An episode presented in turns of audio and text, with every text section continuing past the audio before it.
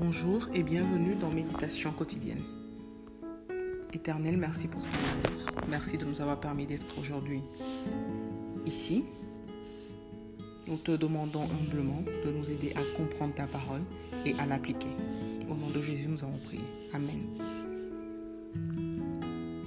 La parole de ce matin est tirée de Marc chapitre 8, verset 35 car quiconque voudra sauver sa vie la perdra, mais quiconque perdra sa vie à cause de moi et de la bonne nouvelle la sauvera. Car quiconque voudra sauver sa vie la perdra, mais quiconque perdra sa vie à cause de moi et de la bonne nouvelle la sauvera.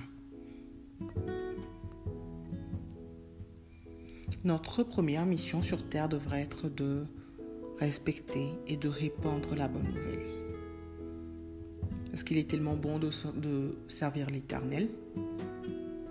Ce n'est pas toujours facile, ni de la respecter, encore moins de la répandre, parce que nous vivons dans un monde qui, n'est pas qui n'est pas forcément enclin à écouter la bonne nouvelle. Nous vivons dans un monde frénétique qui ne nous laisse pas toujours le temps. Et donc on se dit oui, je le ferai aujourd'hui, je le ferai demain. Si je vais vers cette personne et je commence à parler de la Bible, pour qui me prendra-t-il? Est-ce que ça l'intéresse? Mais on doit se rendre compte, pardon, que c'est important. Et que c'est le seul moyen vraiment pour vivre en paix avec notre âme et notre conscience. Le chemin est sûrement tortueux, mais en vaut pleinement la peine. Éternel Dieu, nous te demandons de tout notre cœur de nous aider vraiment à appliquer et à répandre la bonne nouvelle.